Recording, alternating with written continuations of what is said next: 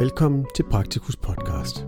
Mit navn er Jonas Fynbo Ebert, og jeg er firmaredaktør. Denne podcast er en oplæsning af en artikel fra Praktikus nummer 250, der udkommer i maj 2020. Artiklens titel er 3x3, en videodoktors bekendelser. Forfatteren er Imran Rashid, speciallæge i almen medicin, foredragsholder, konsulent og rådgiver inden for digital sundhed.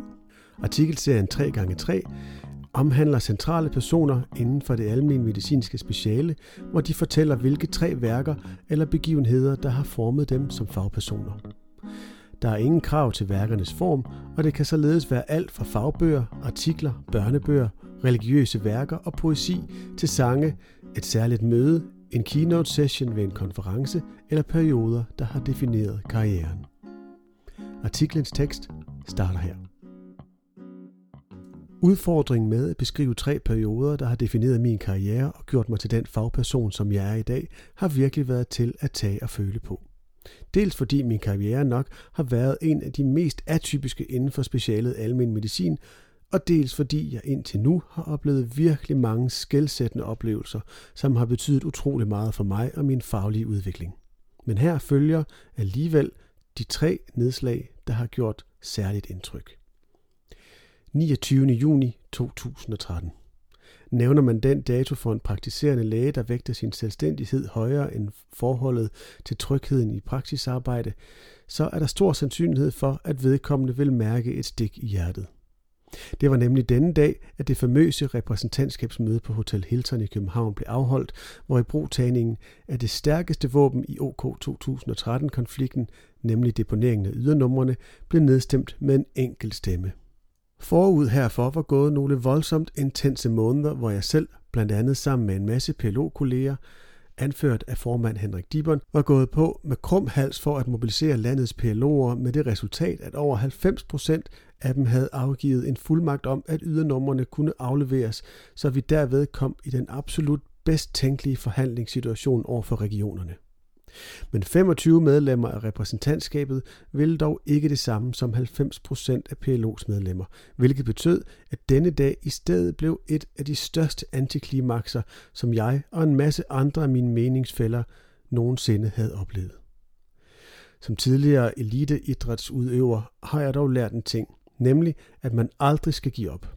Derfor brugte jeg tiden, der fulgte med at skabe et fundament for den selvstændige praksislæge-identitet, så vi aldrig igen ville komme i en lignende situation.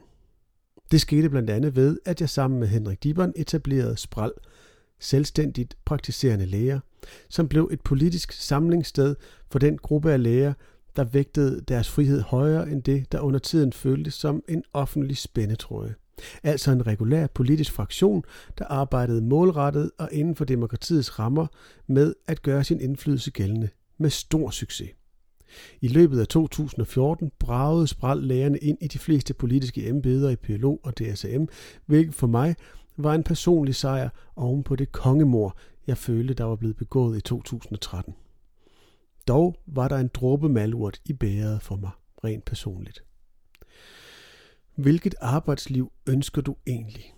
I slutningen af 2014 tog jeg nemlig med en dansk delegation til USA på en sundhedskonference, hvor jeg blandt andet kom til at stå ansigt til ansigt med Per Ockels, som var departementschef i Sundhedsministeriet, og den reelle bagmænd til mange af de planer, der gennem tiden er blevet lagt for udviklingen i sundhedsvæsenet, også i forhold til PLO.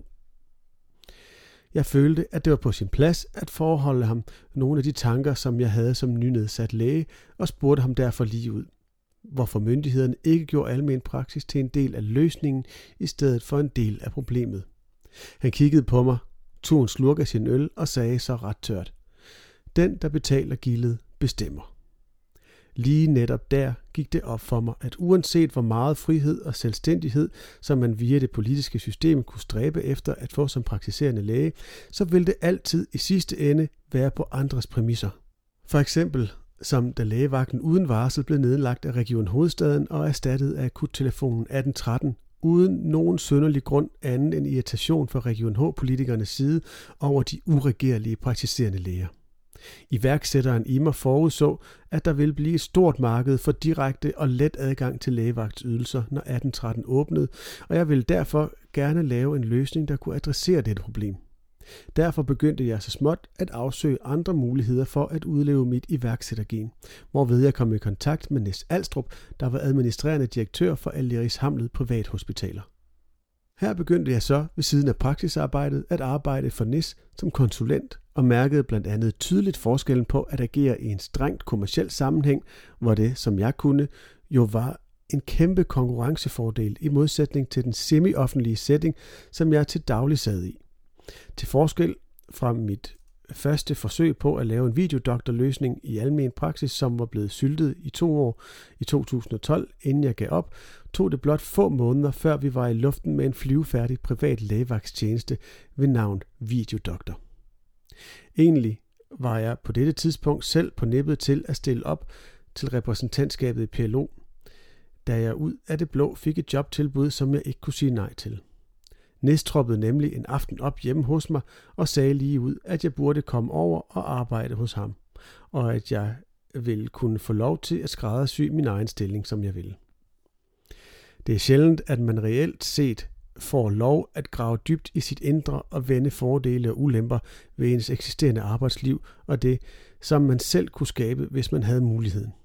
Selvrensagelsen var dog virkelig god, og efter at have vendt den med gode PLO-kolleger, der gav mig nogle virkelig gode råd, takkede jeg ja til stillingen som innovationschef på Privathospitalet. Fra ansat læge til selvstændig forfatter, konsulent og foredragsholder. I de følgende år på privathospitalet lærte jeg virkelig mange ting om den kommercielle virkelighed, hvor konkurrenceevnen hersker og hvor innovationen reelt afgør, hvem der får udbredt sine løsninger, og hvem der ikke gør. Jeg fik et kæmpe ansvar nærmest fra dag 1 og havde det som en fisk i vandet. Særligt lærte jeg forhandlingens svære kunst, og at ens lægefaglighed er en ekstremt velanset fordel ude i virkeligheden, hvilket jeg tror mange flere kan have gavn af at prøve.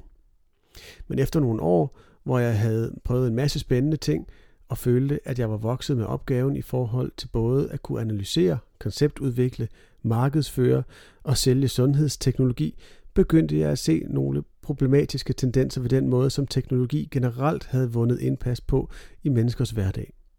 Desto mere jeg lærte om tech-industrien, desto mere mindede det mig om den måde, som jeg gennem min lægekarriere havde oplevet medicinalindustrien agere på i forhold til at skære hjørner i jagten på at påvirke mennesker til et øget forbrug. Jeg begyndte derfor at kombinere min viden om patienter med min viden om teknologi, og kunne her se, at der var nogle åbenlyse udfordringer, som var svære at opdage, hvis ikke man havde den dobbelte indsigt om både tech og sundhed, som jeg sad med.